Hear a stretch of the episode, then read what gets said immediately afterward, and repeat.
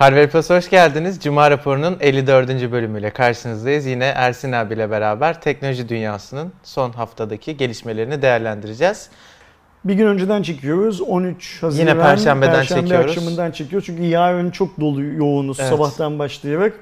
Umuyoruz ki işte bu saatten önümüzdeki 12 saat hatta 24 saat boyunca çok majör bir şeyler olmasın. Yani İnşallah. Apple falan batarsa dert değil ama hani daha böyle bizi çok Yok be konuşmak isteriz abi o da. İster Batmasın miyiz? yani. Okey, evet. tamam. Batacaksa Apple- bir sonraki Apple da hafta batmasın inşallah. o zaman. Bir sonraki bir hafta o da Ya zaten ama şöyle bir durum ya var. sabah uyandığımız zaman eğer şey olursa e, Trump e, bundan sonra Huawei kullandığını açıklamış, kullanacağını açıklamış olursa çok üzülürüm. Baştan çekeriz abi. Baştan yani yayınlamayız akşam. Okey tamam. Ya şimdi şöyle bu hafta zaten hali hazırda bence çok dolu bir hafta oldu. Özellikle yeni cihaz tanıtımları noktasında şimdi üst üste 3 tane yeni cihaz konuşacağız. Bunlardan ikisi akıllı telefon, biri akıllı bileklik. İlk olarak Samsung Galaxy M40 modeliyle başlıyoruz. Biliyorsunuz M serisi aslında Hindistan'a özel olarak tasarlanmış bir seriydi ama daha sonra Türkiye ve dünyanın farklı bölgelerinde de e, cihazlar satış yapacağı için farklı bölgelere de tanıtılmıştı, e, çıkmıştı. Şimdi serinin en yeni cihazı M40 tanıtıldı. Bana soracak olursanız bugüne kadar Samsung'un fiyat performans oranı olarak üretmiş olduğu en iyi akıllı telefon. Bence şüphesiz Galaxy M40 oldu. Niye böyle söylüyorum? Tasarım noktasında baktığımız zaman telefon S10 ailesine benzer olarak delik tasarımını kullanıyor. Ön tarafta neredeyse tamamen çerçevesiz bir ekran var. Sadece ön kameranın olduğu bölümde ekranın içerisinde bir delik tasarımı bulunuyor. 6.3 inç boyutlu bir ekranda geliyor. Telefonda ahize yok. Aynı Xiaomi Mi Mix 3 gibi ve P30 Pro modeli gibi titreşimleri e, sese dönüştüren bir ekran teknolojisi kullanıyor. Snapdragon 675 var. Benim az önce bence en iyi fiyat performans cihazı dememin başlıca sebeplerinden biri bu. Şu anda orta seviyede tercih edilebilecek en iyi işlemcilerden bir tanesi. 6 GB RAM, 128 GB depolama var. 32 megapiksellik ana kameranın yanı sıra ultra geniş açı 8 megapiksel ve 5 megapiksel derinlik algılayıcısı bulunuyor. 3500 miliamperlik bir pil kapasitesi var. Son olarak da 288 dolar. Bu tabi Hindistan'daki e, para biriminin dolara çevrilmiş versiyonunu söylüyorum. Yaklaşık 288 dolar Sen ediyor. Özellikle okurken mesela 6.3 inç boyutlu ekran ayızı yok diyorsun. Ben kalkıp alkışlamak istiyorum. Hani bir her bir şeyde. E, Snapdragon 675 oley. Çünkü yani biz genellikle Samsung'un bu sınıfta Dandik Snapdragon yok. kullanmasında şey işte 32 MB oley Ya falan diyesin. hakikaten Fiyata olmuş, gelinceye olmuş kadar cihaz. pil de öyle 3500 mAh. Fiyat da 288 dolar çok iyi. Buradaki tek kötü şey şu ki hmm, M serisi dünyanın geri kalanı için düşünülmüş bir seviye değil. Ee, biz mesela M20'yi Türkiye'de nasıl gördük, niye gördük? Ee, teorik olarak görmememiz lazım. Zaten Hindistan'a çıktıktan epey sonra bir süre Ya biraz e, aslında şey gelişmekte olan ülkeler için tasarlanan, fiyat odaklı bir ülke için tasarlanan bir cihaz ama Hindistan hep M serisi. Ama artık Türkiye'de buna dahil. M40 Türkiye'de satılacak mı bilmiyoruz. Bize Ama gelmeyecek onu Ama, biliyoruz şu, ama, şu, ama şunu biliyoruz, e, benim anladığım kadarıyla e, Türkiye'deki M20 satışlarının e, iyi gitmesi yüzünden A seviyesini satmakta epey bir zorlanıyor Samsung şu anda. İşte M40'la da doğru orantılı olarak satamayacağı başka cihazlar olacak. Yani gönlümden geçen şeydir Samsung Türkiye tercihini M seviyesinden yana kullansın. Ya bu çok dengeli bir cihaz. İnsanlar işte M20'den sonra M20 iyi bir telefondu bence. M40'a da kavuşsunlar. 288 dolarlık fiyat da e, 300 dolar desek işte e, Türkiye'de demek ki hmm, İki buçuk. iki buçuğun biraz üstünde bir fiyata gelir.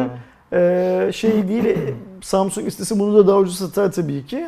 E, dört dörtlük bir orta sınıf telefon izlenimi veriyor şu anda. Tek bir korkum var. Ee, Samsung bu megapikseli yükselttikçe nasıl beceriyorsa telefonların özellikle bu üst segment olmayan telefonlarında daha kötü fotoğraf çekmesini sağlıyor. Burada sensör kalitesi yani Hı, siz doğal olarak aynen öyle. fiyattan kırman gerektiği Yani için megapiksel gidip- oradaki sadece çözünürlüğü ifade eden bir şey. Gidip Sony sensör alıp bunları koymuyor ya da Sony sensör alsa bile iyi bir Sony sensör Evet, ucuza almıyor. kaçıyor doğal olarak. Kendi ürettiği kaliteli sensörleri de zaten amiral gemisinde kullanmayı Aynen. tercih ediyor filan gibi bir dert var. Fotoğrafta bir sorun yaşar mıyız diye bir şey var kafamda, dert var kafamda, da soru işareti var kafamda. Ama M20'de fiyatıyla doğru orantılı baktığımız zaman fotoğrafta bir sorun yoktu. Da yani. Bunda da olmayacaktır diye şey yapalım düşünün.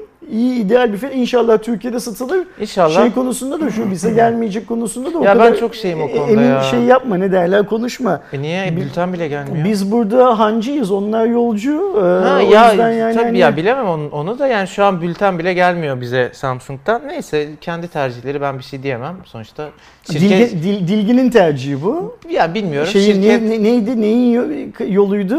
neyin Bir dizi vardı ya öyle. bilmiyorum. Feriha'nın bir şeyi mi? Ben bilmiyorum. Yok muydu öyle bir Ama şey? abi yanlışlıkla sakat bir şey söyleyecek gibisin. Şey, Boş verelim bence bunu. Bir şeyin yoluydu. Çağatay bir şey. O, şey O da çok bilmiyor. Bilmiyorum ama yani yanlışlıkla sakat bir şey çıkacak kapatalım. Bil- bilmiyorum. Ben neyi kastettiğini bilmiyorum ama yani bence sakat bir şey çıkacak. Geçiyorum. İyi hadi geçelim. Ee, Dilgi, bu bu haftanın- karıştırmadan geçelim hadi. Geçelim. Bu haftanın önemli ikinci duyurusu akıllı giyilebilir teknolojilerde, akıllı bilekliklerde dünyanın en çok satan serisi biliyorsunuz Xiaomi'nin Mi Band serisi. Dördüncü Xiaomi Mi Band'i gördük yani Xiaomi Mi Band 4'ü gördük.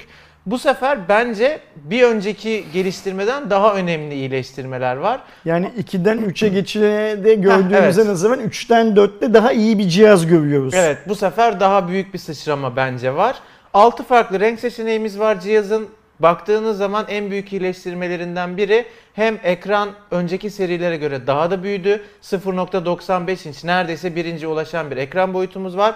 Ve bu sefer renkli AMOLED ekranla karşı karşıyayız. Daha önce biliyorsunuz siyah beyaz monokrom bir ekranla geliyordu. Akıllı bilekliğin içerisine 6 aksisli bir aksolometre yerleştirmişler ve bu aksolometre sayesinde akıllı bileklik siz egzersiz mi yapıyorsunuz, koşuyor musunuz, yüzüyor musunuz, e, yürüyor musunuz? Bunları algılayabiliyor otomatik olarak ve özellikle 50 metre yine suya dayanıklılık olduğu için bu sefer yüzme stillerini falan da algılayıp eğer işte yüzme aktivitelerinizi kaydetmek istiyorsanız yine uygulama üzerinden bunları görebiliyorsunuz. Mesela Mi 2'den Mi Band 2'den 3'e geçtiğimiz zaman aktivite anlamında çok bir artı yoktu. Yani bir yazılım desteği veya bir sensörde çok bir artı yoktu. Bunda var. Benim kişisel fikrim 2 ile 3 arasında hiçbir farkın olmadığı zaten. Yani hani Do- üç- tasarım üç- değişti aynen orada. öyle. 3 hani kayda değer bir model değil. 2.5 diye de çıkartsaydılar bir Apple'lık yapıp 2.5 diye de çıkartsaydılar Olurdu. olurdu zaten. Ama işte fiyat çok değişmedi. Ben o Ee, yüzden çok Dördün bekliyordum. tanıtılacağını duyduğumuz zaman da seninle yine bu muhabbeti yaptık.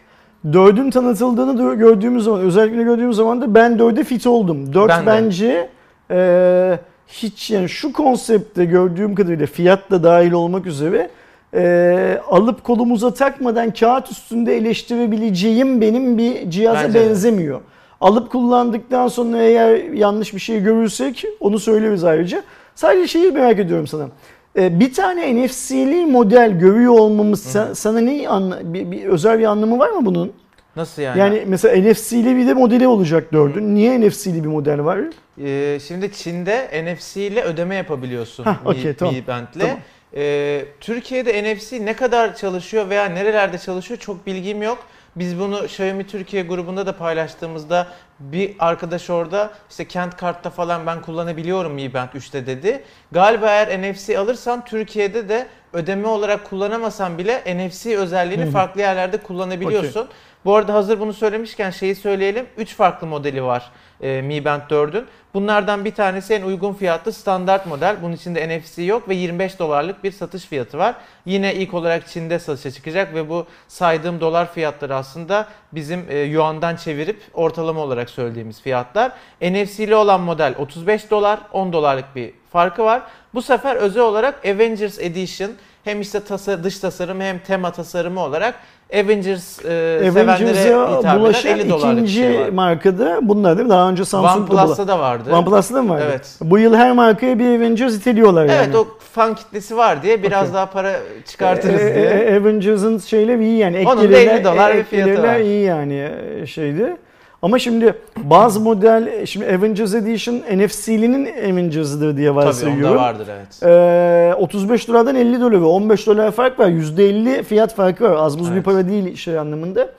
Ee, bildiğim kadarıyla bu cihaz önümüzdeki hafta Çin'de satılmaya başlanacak. Evet. Ee, ben çok hızlı bir şekilde bir tane getirtmek istiyorum. Ben de. Ee, Kazıklanacağız da ilk çıktığında Büyük bir ihtimalle abi. kazıklanacağız. Yine Çünkü Mi Band 3'te de kazıklanmıştık. şey oluyor yani arkadaşlara da söyleyelim bunu. Ee, Xiaomi e, uluslararası anlamda satılacak olan store çok az tuttuğu için Çin'deki işte AliExpress dışındaki Banggood, e, Gearbest bilmem ne filan gibi vergi de ödeyeceğiz ona. siteler bu 25 dolarlık fiyatı 40 dolar 42 dolar filan gibi açıklıyorlar. Siz de çok hevesliyseniz o parayı bayılıp alıyorsunuz. İşte Kerem'in söylediği gibi de şimdi biz onun üzerine vergi de vereceğiz filan verirsek biraz tuzluya gelecek ama ben hani o 2'yi 3 çıktığı zaman 2'yi kolumdan çıkartıp attım ve kullanmıyorum ya o Bir günden dördü beri. abi şimdi. Bunu evet. denemek istiyorum gerçekten 4'ü. Ee, ve bu eklenen e, işte suya dayanıklılık, 50 metre suya dayanıklılık, işte yaptığın sporu algılama tarzı bilmem ne filan filan gibi hikayelerin gerçekten e, cep telefonundaki standart uygulamalardan bu işleri takip ettiğimizin bir kalite üstünde bir takip Öyle sonuçları 6 eksenli şey Aynen var ya. öyle.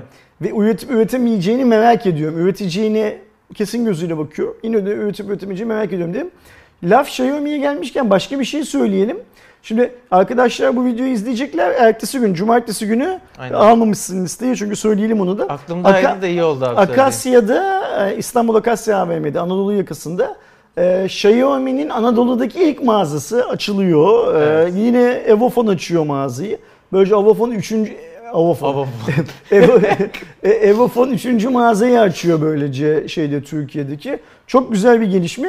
Ve anladığım kadarıyla bu ay içinde de İzmir'deki ilk mağaza evet, açılıyor. onu ama Evofon açmıyor. Onu Evofon açmıyor. Onu Başka bir anladığım açıyor. kadarıyla doğru mu anladım bilmiyorum. Distribütör de değil. Ha değil mi? Artık Xiaomi şöyle çalışıyor. Ee, henüz yani bunlar değişik Çin yani her yiğidin ayrı, pilav yiyişi mi, yoğurt yiyişi ayrıdır ya Çinlinin de bu işte yapış şekli biraz garip geliyor bana. O yüzden anlayacağım. Bana değil Türkiye'deki herkese garip gelir. Şimdi distribütörleri var şu anda. Biz bir tane distribütör var zannediyorduk. Ee, Mi 9 lansmanında öğrendik Dört ki. Donovan'dan 4 taneymiş. Sonra öğrendik ki bu 4 distribütörden 2 tanesi aslında operatörlere satış. Çünkü biliyorsun bugün Turkcell ve Vodafone kendi distribütörü dışında bir yerden mal almıyor. Yani sen malı getirsen diye ilk önce distribütöre vermek zorundasın. O alıyor filan. O iki distribütör ithalat yapmıyormuş aslında. Onu öğrendik. Yine o gün orada toplantıda bize dendi ki birileri tarafından distribütörlerden bir tanesi Evofon yani sadece cep telefonu getiriyor. Diğer distribütör de bugüne kadar hiç cep telefonu getirmedi. O da Aksesuar. sadece aksesuar getiriyor. Aksesuardan anladığım kadarıyla da işte bu powerbankler falan filan tamamı o aksesuar hikayesinde. O yüzden de powerbank, kablo bilmem ne filan gibi şeylere baktığınız zaman Migros'ta filan biraz farklı fiyat. Hepsi buradaki bazı dükkanlarda farklı fiyat. Evofon'un mağazalarında, Mi mağazalarında biraz farklı fiyat görebiliyorsunuz. Şimdi bu İzmir'deki mağazayı sorduğumda bana şu söylendi. Dediler ki bugün Türkiye'de cebinde parası olan ve Mi Shop açmak isteyen herkes artık Xiaomi ile el sıkışarak Mi Shop açabilir. Zaten bu benim bildiğim bir bilgi değil. Bana söyleneni söylüyorum. Yurt dışında da ama Avrupa'da yani yurt dışı dediğimiz uzak doğu değil. İspanya'da Avrupa'da da ya. İspanya'da, İtalya'da, Fransa'da e, Mi dükkanları böyle açılıyor zaten. Sen gidiyorsun kapital sahibisin, yatırımcısın aynen atıyorum BİM açar gibi, Dia açar gibi ya da işte franchise'den bir kahve zinciri alır gibi filan. Mi Shop'un haklarını alıyorsun. Mi Shop açıyorsun dendi. İzmir'deki mağazayı da şimdi sorup soruşturuyoruz tabii ki. Cepport zaten Cepport Evofon öncesinde e, ülkeye, Türkiye'yi şey getiren, e, Xiaomi cihazları getiren bir oluşum. Cepport'la bir yatırımcının birlikte açacağı söylendi. Bilgimiz bu kadar. Ama mağaza açılıncaya kadar daha yeni bilgiler de alırız. Evet, ya resmi bir bilgi değil O şimdi şey. ayrı bir cepti. Orada hani İzmir mağazası ile ilgili bir şeyleri öğrendikçe şey yaparız. Ee, konumuz yarın şeyde hmm, Akasya'da tam Apple Shop'un karşısında bildiğim kadarıyla çok güzel bir lokasyonda ve galiba metrekare olarak da ilk iki şeyden e, Mağazadan. mağazadan biraz daha büyükçe bir metrekarede. Bu arada şunu da söyleyelim. Biz açılışa özel e, bazı indirimler var, hediyeler var falan. Onları anlattığımız ben bir video çektim.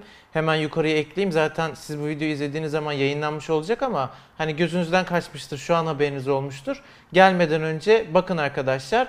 Tek tek burada sayarsam Cuma raporunu gereksiz uzatmış oluruz. Zaten orada anlattım. Oradan bakabilirsiniz. Burada biz de orada olacağız bu Biz, arada. biz de açılışta orada olacağız ama büyük bir ihtimal açılış saatine kalmayacağız. Biz çünkü bize biraz daha önceden mağazayı Evet. ziyaret etme hakkı yani orada hani saat sanırım. 12 gibi falan bizi yakalarsanız selam verin. Aynen öyle. Ee, tıpkı daha önceki mağazalarda olduğu gibi mağazanın önü çok kalabalık olsa da muhtemelen yemek katında gitmiş. Aa, gerçi şeyde biraz dağınık galiba. Akasya'da biraz dağınık ama oralarda bir yerde oturmuş bir şey içiyor Yani filanızdır yani. bakın şey yazın. anlamında.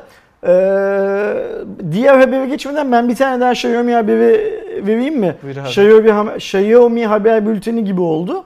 Ee, Geçen hafta 18 söyledik. Haziran Salı günü Xiaomi Türkiye'deki ikinci lansmanını yapıyor arkadaşlar. Evet bu önemli. Lansman davetinden öğrendiğimiz kadarıyla Xiaomi Türkiye'de artık demek ki Xiaomi Türkiye diye bir oluşum resmi olarak var. Önceden biz nasıl biliyorduk bunu? Evofon'a gittiğimiz zaman şurada ileride böyle bir çekik gözlü arkadaşlar oturuyordu. O arkadaşlarla tanıştığımız zaman bize kartlarını verdiklerinde e-mail adreslerinin xiaomi.com olduğunu görüyorduk. Evofon çalışanları da zaten o Onur Bey olsun o zamanki genel müdür yardımcısı. Ee, beyefendinin adı neydi? Uğur Bey. Onu yok şey Uğur Bey ha. Doğru. E, BT e, Evofon'un sahibi Uğur Bey olsun ya da pazarlama müdürü Tuğba Hanım olsun bu arkadaşlar Xiaomi'de çalışıyor diyorlardı. Ama Türkiye'de görevliler diyorlardı. Bizim bünyemizde yani o hani falan vakti zamanında mağazalar açılmadan önce işte Evofon resmi distribütör değil bilmem ne filanken de biz gittiğimizde orada Xiaomi çalışanlarıyla hasbihal etmek, konuşma şansı yakalıyorduk. Biraz da onlardan aldığımız güçle Evofon Türkiye'deki yetkili distribütör mağazayı da resmen açıyor diye biliyorduk. Zaten o yüzden doğru çıktı bu söylediklerimiz. Ama şimdi gelen davetten okuyorum ki Xiaomi Türkiye Satış Departmanı Genel Müdürü Asher Liu. Bu büyük bir tane Asher Nick. e, Nick'idir. e, diye bir Çinliler Nick seçiyor Çinli arkadaşlar var. Yani var o buradan da bir şunu tane. anlıyoruz. Türkiye'de demek ki bir Xiaomi Türkiye organizasyonu kuruldu artık. Evet. Ben bunu e, Evofon'daki arkadaşlardan da teyit ettim. Onlar da dediler ki o senin gördüğün bizim ofiste çalışanlar artık bizim ofiste değiller. Onlar kendi ofislerine çıktılar. Yani Ama Evofon distribütör olarak devam ediyor. Xiaomi Heh. sadece ülkede distribütörlerle beraber bir faaliyet yani bu söylediğim başladı. hani biraz önce mağaza açma filan filan hikayelerini daha tek elden götürsünler diye demek ki bir oluşum var. Bu bir lezyon ofis midir? Yani kanuni yapısı nedir bilmiyorum. Resmi Türkiye ofisini mi açtılar? Lezyon ofis mi? İrtibat bürosu mu? Yoksa atıyorum bir ev kiraladı da o evden mi işleri yönetiyorlar? ne yaptılar ne ettiklerini bilmiyorum. Öğreniriz. Burada benim için önemli olan şey şu. Şimdi biz çok yakın zamanda işte senin biraz önce bahsettiğin e, kol sa- şey saat lansmanını gördük. Ondan önce de K seviyesinin hani şu herkesin merakla beklediği Avrupa'da ve Türkiye'de olursa Mi 9T Pro olarak duyacağımız Redmi K20 Pro'yu. Ben şimdi o isim şeyiyle farklılığıyla ilgili çok doluyum. Onu lansmana bir bırakalım. Lansmanlara olsa biz bir değerlendirme videosu Evet. çekiyoruz. Şimdi iki, son iki lansmanı var Xiaomi'nin dünyada. Tahmin ediyorum ki ya o iki lansmandan birisinin Türkiye edisyonunu göreceğiz. Bir de ikisi beraber olacak. Ya da ikisi beraber olacak. Ne olursa olsun çok güzel. Çünkü bak niye güzel? Böylece biz 2019 yılında iki tane Türkiye'de e, Xiaomi lansmanı görmüş olacağız. 2018'in 31 aralığında bile bunu konuşuyor olsaydık biz Türkiye'de önümüzdeki iki tane Xiaomi lansmanı görürüz demezdik büyük bir ihtimalle. Türkiye'de bir ofis kurulur, onun başına bir genel müdür Çin'den atanır demezdik büyük Çok bir güzel. Demek ki Çinli üzerine düşeni yapıyor. Yani bak niye büyük marka olma yolunda diyoruz ya işte bu yüzden büyük marka olma Ya yolunda. Türkiye pazarı da hep konuşuluyordu zaten. Çok önemli, sizin için de çok önemli falan. Artık nihayet buradalar yani. Şimdi öğrenemediğim bazı şeyler var. Onları da lansman ayın 18'inde öğreniriz. Öğrenemediğim şey şu. Şimdi eğer e, İzmir'deki mağazayı yatırımcı açıyorsa o yatırımcı ürünü kimden alacak? Distribütörden alıyorsa mesela Evofon'dan alıyorsa Evofon ona karlı sattığı zaman Evofon'un sa- satış fiyatıyla yani Mi Shop'lar arasında fiyat farkı oluşacak mı? Vesaire vesaire gibi şeyler var. Bunların hepsini bence ayın 18'indeki 18 Haziran Salı günü İstanbul'da yapılacak olan lansmanda kulaktan dolma. Sen bunu bil ama ben söylemedim filan yöntemle bile öğreniriz orada zaten. Bu bir. İkincisi Xiaomi ne lansmanı yapacak olursa olsun yine TL fiyat açıklayacak. Bu da çok önemli. Evet. Ee, yani e, pazardaki fiyatı yine aslında Evofon'un ya da işte İzmir'deki mağazayı açan arkadaşın ya da gitti gidiyordu ürün satan, resmi ürün satan arkadaşın değil, Xiaomi'nin kendisinin belirlediğini göreceğiz. Ee, ve böylece işte hani o hep söylediğimiz bu fiyatlar ister istemez yükselecek e, hikayesinin daha da gerçek olduğunu göreceğiz. Bir de üçüncü bir şey var. Sen bu konuda ne düşünüyorsun bilmiyorum ama piyasada Mi 9 satılmadığı yönünde yani şey satılmıyor onu biliyoruz zaten. İthalat Mi 9 getirenler satamadıklarını söylüyorlar. Resmi Mi 9 da satılmadığı yönünde bir algı var. Bence o gün orada off the record bu bilgiyi de alırız. Yani Yani hani benim bir bilgim yok e, olabilir. Evofoncu arkadaşlara sorarız nasıl gidiyor Mi Aynen. 9 satışları diye. Xiaomi'den bir yığın çalışan olacaktır. Şimdi Evofon kendi sattığı için belki çok bilgi vermez ama Çinli iyi bir kanaldan girersen söyler bunların ne olduğunu. Onu da orada görürüz. Bence Xiaomi hani Türkiye'ye geliyor geldi gelecekleri falan geçelim artık geldi. Ofis var baksana. Ee, Türkiye Satış Departmanı Genel Müdürü. Şimdi satış depart departmanın genel müdürü nasıl oluyor falan bunlar ayrı mevzular. Onlara hiç girmeyelim. Bizim şey gibi hani YouTube kanalımızın genel müdürü Kerem Enginer falan gibi bir oksimoron durum var bence ama ne olursa olsun adı genel müdür olan bir Çinli var demek ki. Bunların hepsi güzel gelişmeler. İnşallah büyürler. İnşallah Samsung gibi 300-400 çalışana Ya ulaşırlar. rekabet her şekilde son Aynen öyle. kullanıcıya yarar. Biz de o gün hani şu anda şunu da söyleyelim arkadaşlar lansman tarihi ve işte yeri Ersin abinin söylediği bilgiler kesin ama lansmanda tanıtacakları ürünün ne olduğunu söylemediler. O gün göreceğiz beraber. Bizim tahminimiz işte son iki ürün olması. Ee, bakacağız. Devam ediyorum. Lütfen. Bu haftanın bir diğer önemli akıllı telefon duyurusu ilginç bunu üzerine konuşmamız lazım. Huawei P20 Lite 2019. P30 Lite çıktı. Türkiye'de de çıktı. Geçen sene gördüğümüz P20 Lite'ın 2019'unu tanıttılar. Bu Türkiye'de olup olmayacağı henüz belli değil. Dünyada, Avrupa'da lansmanı yapıldı. Şimdi cihazı anlatalım birazcık. Mavi, kırmızı ve siyah olmak üzere 3 farklı renk seçeneği var. Aynı Samsung Galaxy M, M40 modelinde gördüğümüz gibi ön tarafta delik tasarımının kullanıldığı bir ekran boyu şeyi var, tasarımı var. 6.4 inç boyutlu bu ekran. Kirin 710 işlemcisini kullanıyor. Bunu vurgulayarak söyledim. Biraz bu konuda konuşmak istiyorum. 4 GB RAM, 128 GB depolama alanı. Arka tarafta dörtlü bir kamera sistemi var. Ana kamera 16 megapiksel, geniş açı 8 megapiksel, derinlik algılama 2 megapiksel. Bir de TOF sensör var dördüncü kamera olarak. 4000 mAh pil kapasitesi ve Avrupa'da açıklandığı için de 269 euro, 270 euroluk bir satış fiyatı var. Ben Kirin 710'dan çok sıkıldım genel olarak. Yani ben şunu merak ediyorum. Ee, Huawei 1 milyar Çinli diyoruz ya. 1 milyar Çinliyi de işe alıp 710 mu ürettirdi? Yani nasıl bir stok Bilmiyorum. fazlası var yani e, şey olarak. Ya da mesela 710 üretmek gerçekten... Şimdi şöyle bir şey vardır iktisatta. İşte e, marjinal fayda, marjinal kar, marjinal maliyetler iktisatçılar için önemlidir. Burada kaba taslak şunu söyleyeyim bilmeyen arkadaşlar için. Mesela işte bir ürünün senin bir maliyetin vardır Ar-Ge'den başlayarak. Üretim maliyetin vardır, birim maliyetin. Sattığın fiyat da bellidir. Sattığın adet çoğaldıkça senin karın artar ve o artan kâra kaba taslak anlatmak gerekiyorsak marjinal kar deriz. İktisatçılar böyle isimlendirirler bunu.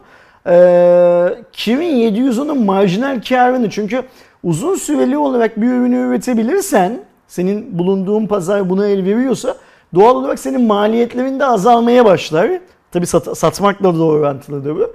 Kimin 710'un marjinal faydasını, marjinal karını aya çıkarmayı falan hedefliyor bu herifler. Yani Ya şimdi her bir sattıkları cihazdan daha çok işlemci kazancı elde edeceklerine göre herhalde bunların tek derdi buradan Ya para kazanmak. Buradaki Kirin 710'daki asıl sorun şu. Şimdi atıyorum sırf böyle ya tamam aynı işlemci olmasın diye Kirin 712 diye bir işlemci çıkarsalar ama Kirin 710'dan performans olarak öyle ahım şahım bir performans farkı sunmasa aynı eleştiriyi yine yaparız. Yani orada olay ya Kirin 710 çok gördük artık başka bir şey çıksın değil. Zaten Kirin 710 zamanında Snapdragon 710 karşıtı olarak çıkmış ama ki Senin ona da, senin ona da 710'dan itirazların vardı Evet yani Snapdragon olarak. 710'dan çok çok daha alt seviyede Snapdragon 660 ile kafa kafaya bir işlemciyken bugün senin mesela biz bu çok benzer bir telefon M40'a. M40'a niye oha çok iyi telefon yapmışlar diyorken niye P20 Lite 2019'u eleştiriyoruz? Çünkü Kirin 710 artık bugün rekabetçi bir işlemci değil. Yani bir 675 ile rekabet edemezsin bu işlemciyle. Şeyi değiştiriyorsun, tasarımı yeniliyorsun. Çok güzel işte delik tasarım süper görünüyor. Kamerayı dörtlüyorsun harika falan ama bir telefonu seçerken o telefonun içindeki işlemci hala çok en tepede yani seçim yaparken ve 710 olduğu zaman mesela bugün Huawei P30 Lite Türkiye'de geçtiğimiz günlerde satışa çıktı. 3500 liralık bir satış fiyatı açıklandı resmi satış fiyatı. Ölü doğdu. Satamazsın yani 3500 liraya.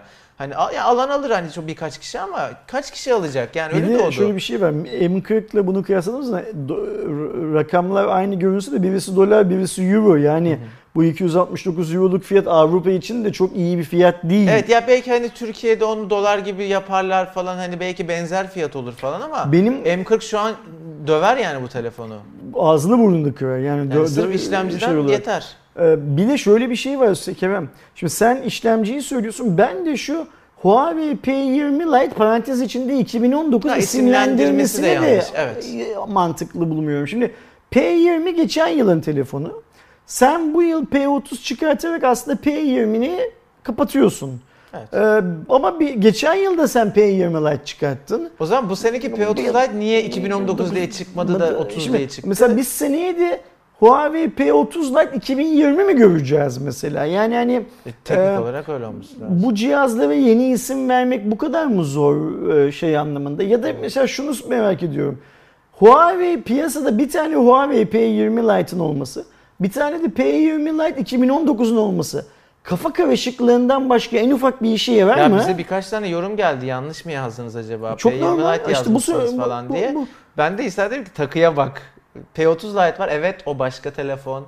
Bu P20 Lite. Evet ama 2019'u var falan. Kafa karıştırıyor. Ya bir de şimdi bu Kirin 710'la alakalı şöyle bir durum var. Bu telefon 270 euro. İçerisinde Kirin 710 var dediğimiz gibi. Bugün 1400 liraya Kirin 710 işlemcisini bulunduran tabii ki e, ekrandır işte kameradır falan filan o konuda çok daha geride olan bir telefon var ama Honor 10 Lite aynı işlemciyi kullanıyor. Siz bu telefonu Türkiye'de satışa çıkardığınızda tahminen 2,5-3 bin arası bir fiyatla çıkartacaksınız. 1400 liraya aynı işlemcili bir telefon varken bunun hakkında ne düşüneceğiz mesela? Yani tam işlemci aynı da diğer konular kurtarıyor diyebilecek miyiz? Bilmiyorum. Şimdi ben bu telefonu sosyal medyada bir haber yaptığımız zaman şöyle lanse ettim. Geçen yılın telefonunu bu yıl geçen yılın işlemcisiyle satmak konulu Huawei çalışması diye. Yani tanımlamak mümkün değil cihazı hiçbir koşulda. Ben şey istiyorum Kerem. Sen ne derece bana hak verirsin bilmiyorum da. Bu telefon Türkiye'de çıkmasın istiyorum ben. Yani bence de yani çünkü çıkmasının Huawei'ye de çok bir faydası olmayacak bence şu şartlarda. Son kullanıcıya da bir faydası Ha, olmayacak. şu varsa Huawei bu telefonu 1500 liraya Türkiye'de Ya tabii satabiliyorsa canım ayrı çıkartsın. Yani matematik abi Okey. nasıl 2000 açık liraya yani? satabiliyorsa çıkartsın. 2001 liradan daha pahalı bir fiyata satacaksa mesela Türkiye'de çıkartmasın biz bunu pas geçelim. Unuturuz bu, bu sayede en Yani mesela azından. şu an mesela P30 düz P30 çok iyi bir alternatif. Yani Kirin 980 var. işlemci olarak çok güçlü, kamera olarak güçlü, fiyat olarak 4000 lira seviyesinde falan. Hani kendi bulunduğu segmentte çok rekabetçi. Mate 20 Pro, P30 Pro biraz pahalı ama yine çoğu telefonda olmayan ekstra özellikler sunduğu için pahalı olmasına bir şey demeyebilirsin falan ama aşağı indikçe Huawei'nin orta düzeydeki yönetimi cihazların rekabetçiliği çok düşüyor. Huawei'nin bir şekilde orta düzeyde özellikle işlemci tarafında bazı atılımlar yaparak rakipleri yakalaması lazım. Orada çok debeleniyorlar bence. Şeye ne dersin bir tane Kirin 710'lu cep telefonları videosu çeksene. Çekeyim kaç tane var? Çok var. İşte Honor'ları da dahil o Honor'ları edersek. da dahil et. Ve aslında hani şey bunlar. yap. E, birbirlerinden farklarının ne olduğunu Evet, anlat. çok- Yani çok iyi bu telefonların bence. bizim elimizde olup olmaması, Türkiye'de satışa çıkıp çıkmamaları önemsiz. Şeyi söylüyoruz. Bu telefon Türkiye'de çıktı, çıkmadı, satılıyor, şu Ya fiyat şey var çok yok. komik mu? mesela abi. P-Smart 2019'la Honor On Lite aynı dönemlerde çıktı. Teknik olarak aynı firma yani biri alt marka biri ana firma ama e, onlar hani operasyonları ayrı olduğu için ayrı gibi düşünüyorlar. Biri 2000 liraya çıktı. P-Smart 2019. Biri e, 1500 liraya çıktı. Batarya kapasitelerinden kameralara kadar neredeyse hemen hemen bütün özellikler aynı. Ucuz olan Honor On Lite'ın ön kamerası daha iyi. Pahalı olan P Smart 2019'un daha kötü. Teknik servislerine kadar aynı. Hızlı şarjlarına kadar aynı. Ü- ü- ürünü çeşitlendirmek Hani işte ben böyle de bir şey. diyorum ki yani hani niye Honor On Lite varken P Smart satılsın ki? Ya P Smart satılır. Reklam filmi çok olay olduğu peynir ekmek gibi gitmiştir eminim ama mantıksız işler yani bence saçma bilmiyorum. Bu yapayım ama çok Ben- güzel. Bence sen bir 2710'lu cep telefonları diye bir video yap. Yapayım. Ee, tadından yenmez gibi geliyor bana ama İnşallah. şöyle bir şey var. Sen videoyu çekeceksin. Huawei devam edecek 710 şey ettirmeye. Evet. Senin video bir süre sonra şey olacak. Biz geçen sene ne 636'yı mı böyle konuştuk? Yine 636, yine 636 diye. Tamam geçen seneden hatırladığım kadarıyla bir iki telefon falan daha hakları var 710'lu. Hani iki telefon daha çıkar sonra bir yeni bir işlemci görürüz. Benim geçen seneki deneyimlerimden, tecrübelerimden. Devam ediyorum. Opera biliyorsunuz en çok kullanılan tarayıcılardan bir tanesi. Oyun tarayıcısı tanıttı. Kerem bana anlatsana oyun tarayıcısı ne demek? Abi ben de bilmiyordum. Opera ile beraber öğrendim. Adamlar diyor ki Opera GX isminde bir tarayıcı. Şimdi hem tasarımsal açıdan normal tarayıcıdan farklılıkları var hem de performans olarak bazı farklılıklar sunuyor.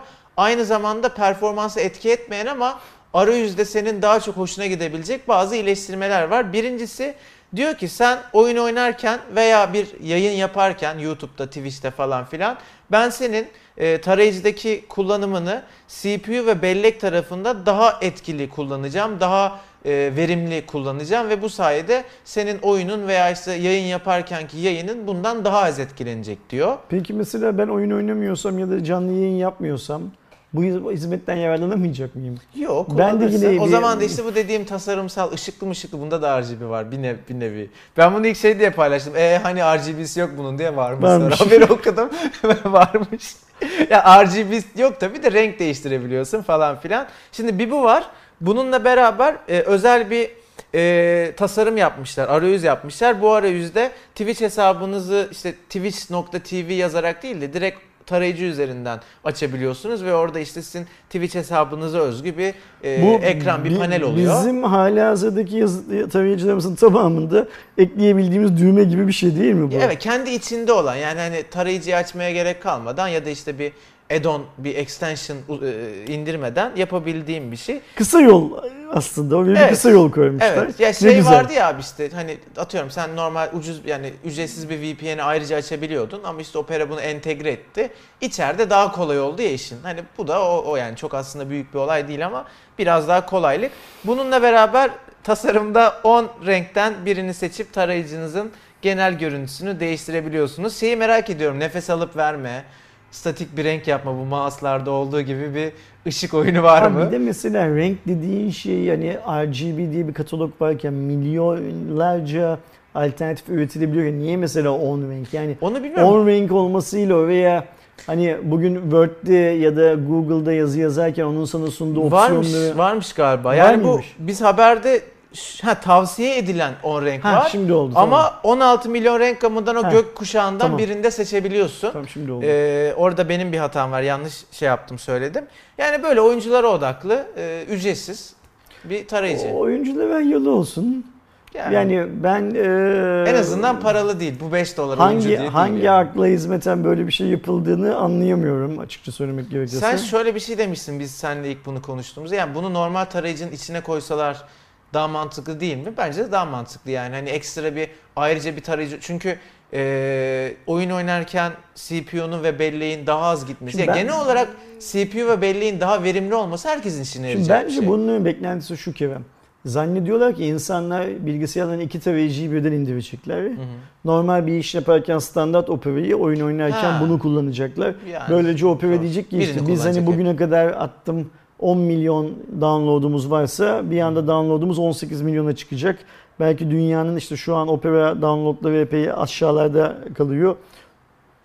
Sıralamada daha yukarıya to- totalde çıkacaklar filan gibi bir hedefleri olsa gerek. Olabilir. Ya dediğim gibi hani paralı satıyor olsalardı belki eleştirebileceğiniz bir şeydi ama ücretsiz verdikleri için e, bir seçenektir. isteyen kullansın. Ücretsiz ne saçma bir şey lan bu deyip geçelim ücretsiz verdik. Yani hani e, ana ya saçma çok demek istemiyorum. Birkaç böyle hoşuma giden şeyi var ama Yanar dönemi görünce evidin tabii değil mi tasarım önemli abi. RGB ışık önemli. Devam ediyorum. Benim gerçekten beğendiğim bir haber. Google Maps'e yeni bir özellik geliyor. Bu özellik şu anda sadece Hindistan kullanıcıları tarafından test edilebiliyor ama önümüzdeki günlerde eğer bir problem çıkmazsa bütün dünyadaki kullanıcılara da gelecek.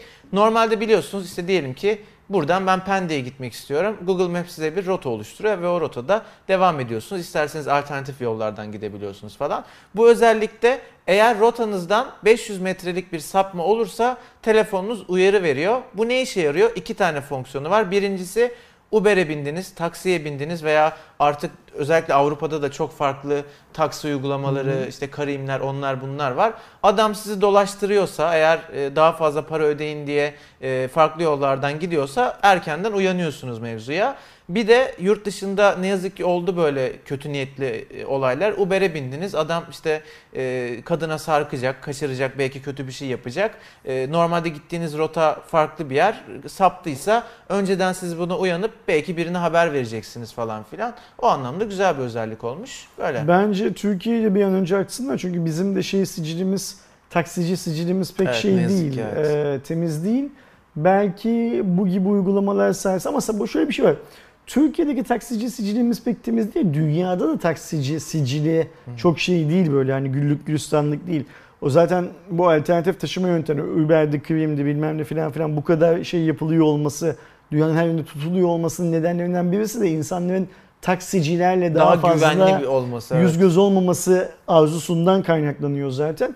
Tüm dünyadaki taksici profilini biraz olsun şey yapabilir. Ee, Bu arada Türkiye'de şey yalan oldu, Uber yalan oldu. Şu an Uber kullanmak istersen X'ler çok. hı hı. Sarı taksi, adam aynı adam. Yani eğer sorun yaşayacaksan aynı adam. Ben mesela bir takside şunu çok yaşıyorum son dönemde.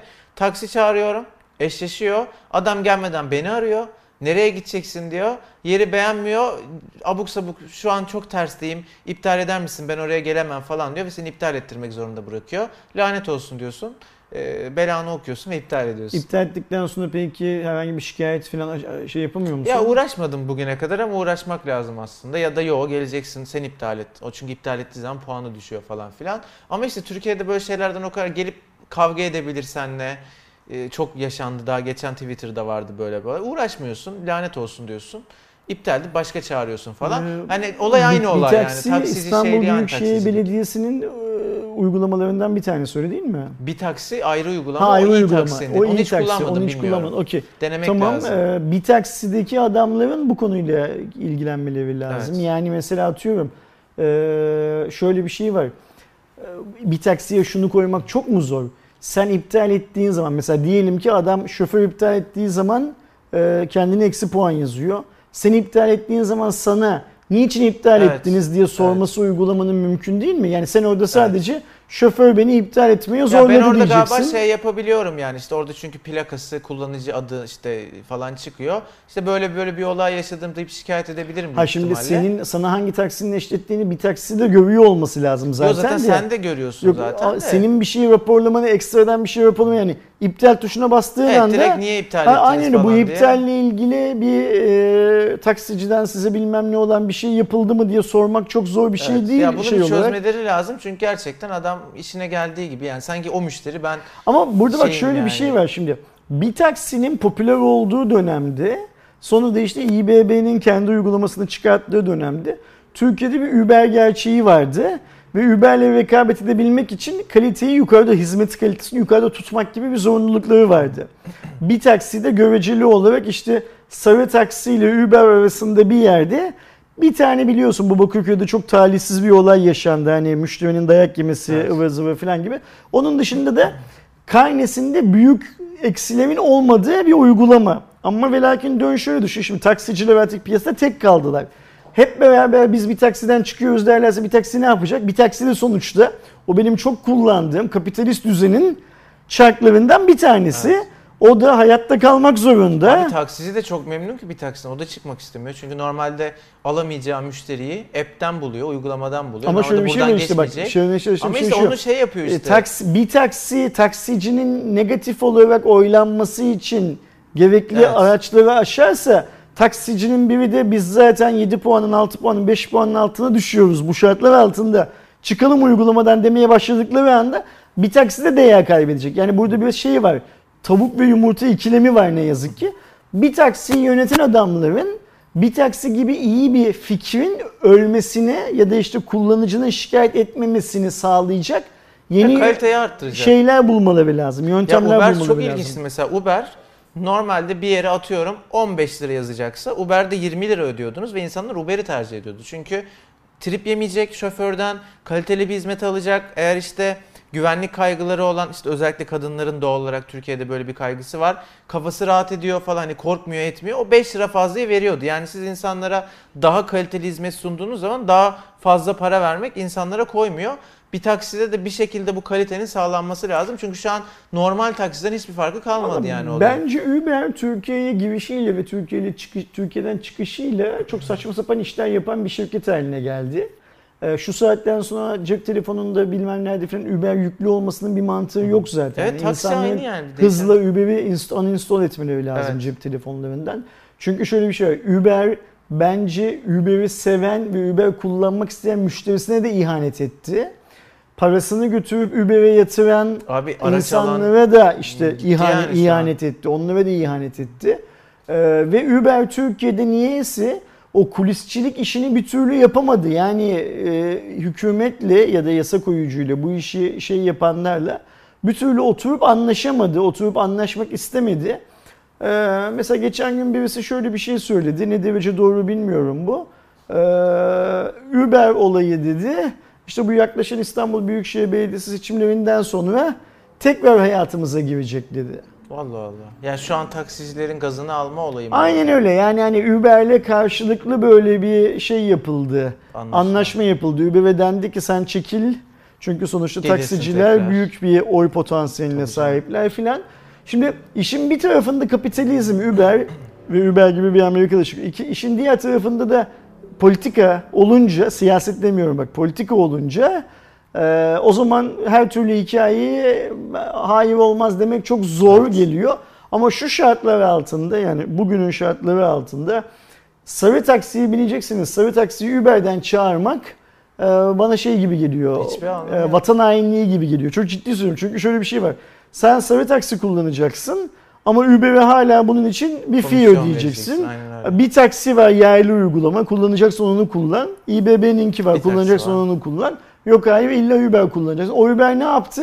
Hem kullanıcı olarak seni yüzüstünde bıraktı, yüzüstü bıraktı. Aynen. Hem de Uber'e yatırım yapan, araç alan insanları yüzüstü bıraktı. Biz Uber'i çok fazla sırtımıza taşımak zorunda değiliz. Parasıyla iş yaptırıyoruz. Yani Uber'e de, taksiye de. yani. O yüzden hani şu saatten sonra Uber benim gözümde çok fazla değeri olan bir şirket değil artık. Devam ediyorum. Bu haftanın son haberi. Şimdi Huawei ile alakalı iyi haberler gelmeye devam ediyor. Bu sefer de Amerikan e, baş, bu Wall Street'te çıkan bir haber arkadaşlar bu arada. ABD'nin başkan yardımcısı Mike Pence ve kongre üyelerine yönetim ve bütçe ofisinin genel müdürü olan Rules Vought diye okunuyor sanıyorum ki e, tarafından gönderilen bir mektup haber edildi. Söz konusu mektupta Trump'ın imzaladığı Huawei'nin ABD şirketleriyle iş yapmasını açıkça yasaklayan ulusal savunma yetkilendirme yasasını konu alıyor. Bu yasa ABD'de çalışacak tedarikçi sayısının çarpıcı biçimde azalması ile sonuçlanacağını söylüyor ve bu nedenle de yasanın yürürlüğe girmesinden daha önce yumuşak bir geçişin yapılabilmesi için bu sürenin 2 yıla kadar uzatılması gerektiğini Yani 90 söylüyor. günlük Ay, onu iki yıl tampon yapalım. süreyi 2 yıla çıkartalım diyor. Çünkü Türkçesi en bu. çok biz zarar göreceğiz bundan Aynen. diyor.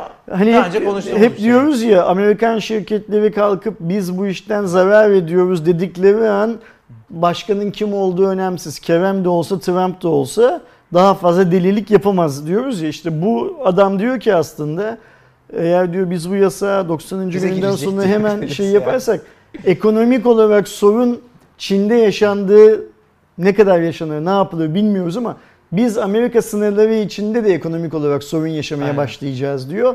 Ve ne işte kongre ne başkan ne bilmem ne filan filan kapitalle karşı karşıya gelmek istemez. O yüzden biz bunu bir iki yıl uzatalım. Biz zaten salak değiliz. iki yılda da bu işi çözeriz büyük bir Aynen ihtimalle. öyle. bir şekilde filan tatlıya diyor. bağlanacak bizim dediğimize gelecek gibi Öpüşüp görünüyor barışsınlar arkadaşlar. bence hazır yol evet yakınken. artık yani bırakalım artık. Çinliler Trump'a bir. French kiss yapsınlar. ya abi ya. Gerçi gözünün önünde bir tane Çinli ve Trump'la French kiss yapması geldi. Sizin de geldiyse özür dileriz yani. Ersin abi böyle bir şey söyledi. Kusura bakmayın. Ben, Keselim burayı. ben iki ülke arasındaki sorunlar devam etsin istemediğimden söylüyorum Kerem. Böyle bitmeyebilir abi. Daha böyle el sıkışarak falan da çözebilirler diye ümit Kol, ediyorum. kol mesafesini korumak Yani lazım aynen, değil mi? Aynen. Hiç, Hani o Cem- zaten yeteri kadar sevimsiz bir adam yani. Cem Yılmaz'ın hani bu öpme hikayesine bile Aynen. girmeye Tık- gerek yok o değil mi? o Olur o güzel hani. Çok gerçi Amerikalı Çinli de bizim gibi bir Yok hani öpme bir tane şeyi yok el ama- çekme hikayesi var ya böyle hani. O kötüsü evet. Ama normal hani o tık tık haline okeyim ben. Ama Trump eli çeker mutlaka hani. E, Trump eli çekerse daha kötü devamı gelebilir. E, el sıkışarak anlaşmalarını diliyoruz Evet. diyelim ve Ben sana bir şey söyleyeyim. Ben Buyur bu şey e, Huawei konusu artık yani mesela bu açıklama bugünün açıklaması, bu haftanın Evet. açıklaması bu. Ben artık bundan sonra bu sorun şey oldu. e, hani daha çok ateşlenmez, alevlenmez diye düşünüyorum ben de artık. insanların çok bu konuda merak ettiği için ve yeni oldukça da konuşuruz gibi geliyor.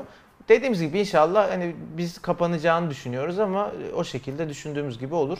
Yavaş yavaş konuşmamaya başlarız zaten. Yani Dur haber bakalım. çıkmaya başlar. Trump'ın French kiss'e bakış açısı nasıl? Hani onu da şey yapmak lazım, anlamak lazım. hani Bilmiyorum. Arkadaşlar haftaya yeni bir cuma raporunda görüşmek dileğiyle. Kendinize iyi bakın. hoşça kalın. Hoşçakalın.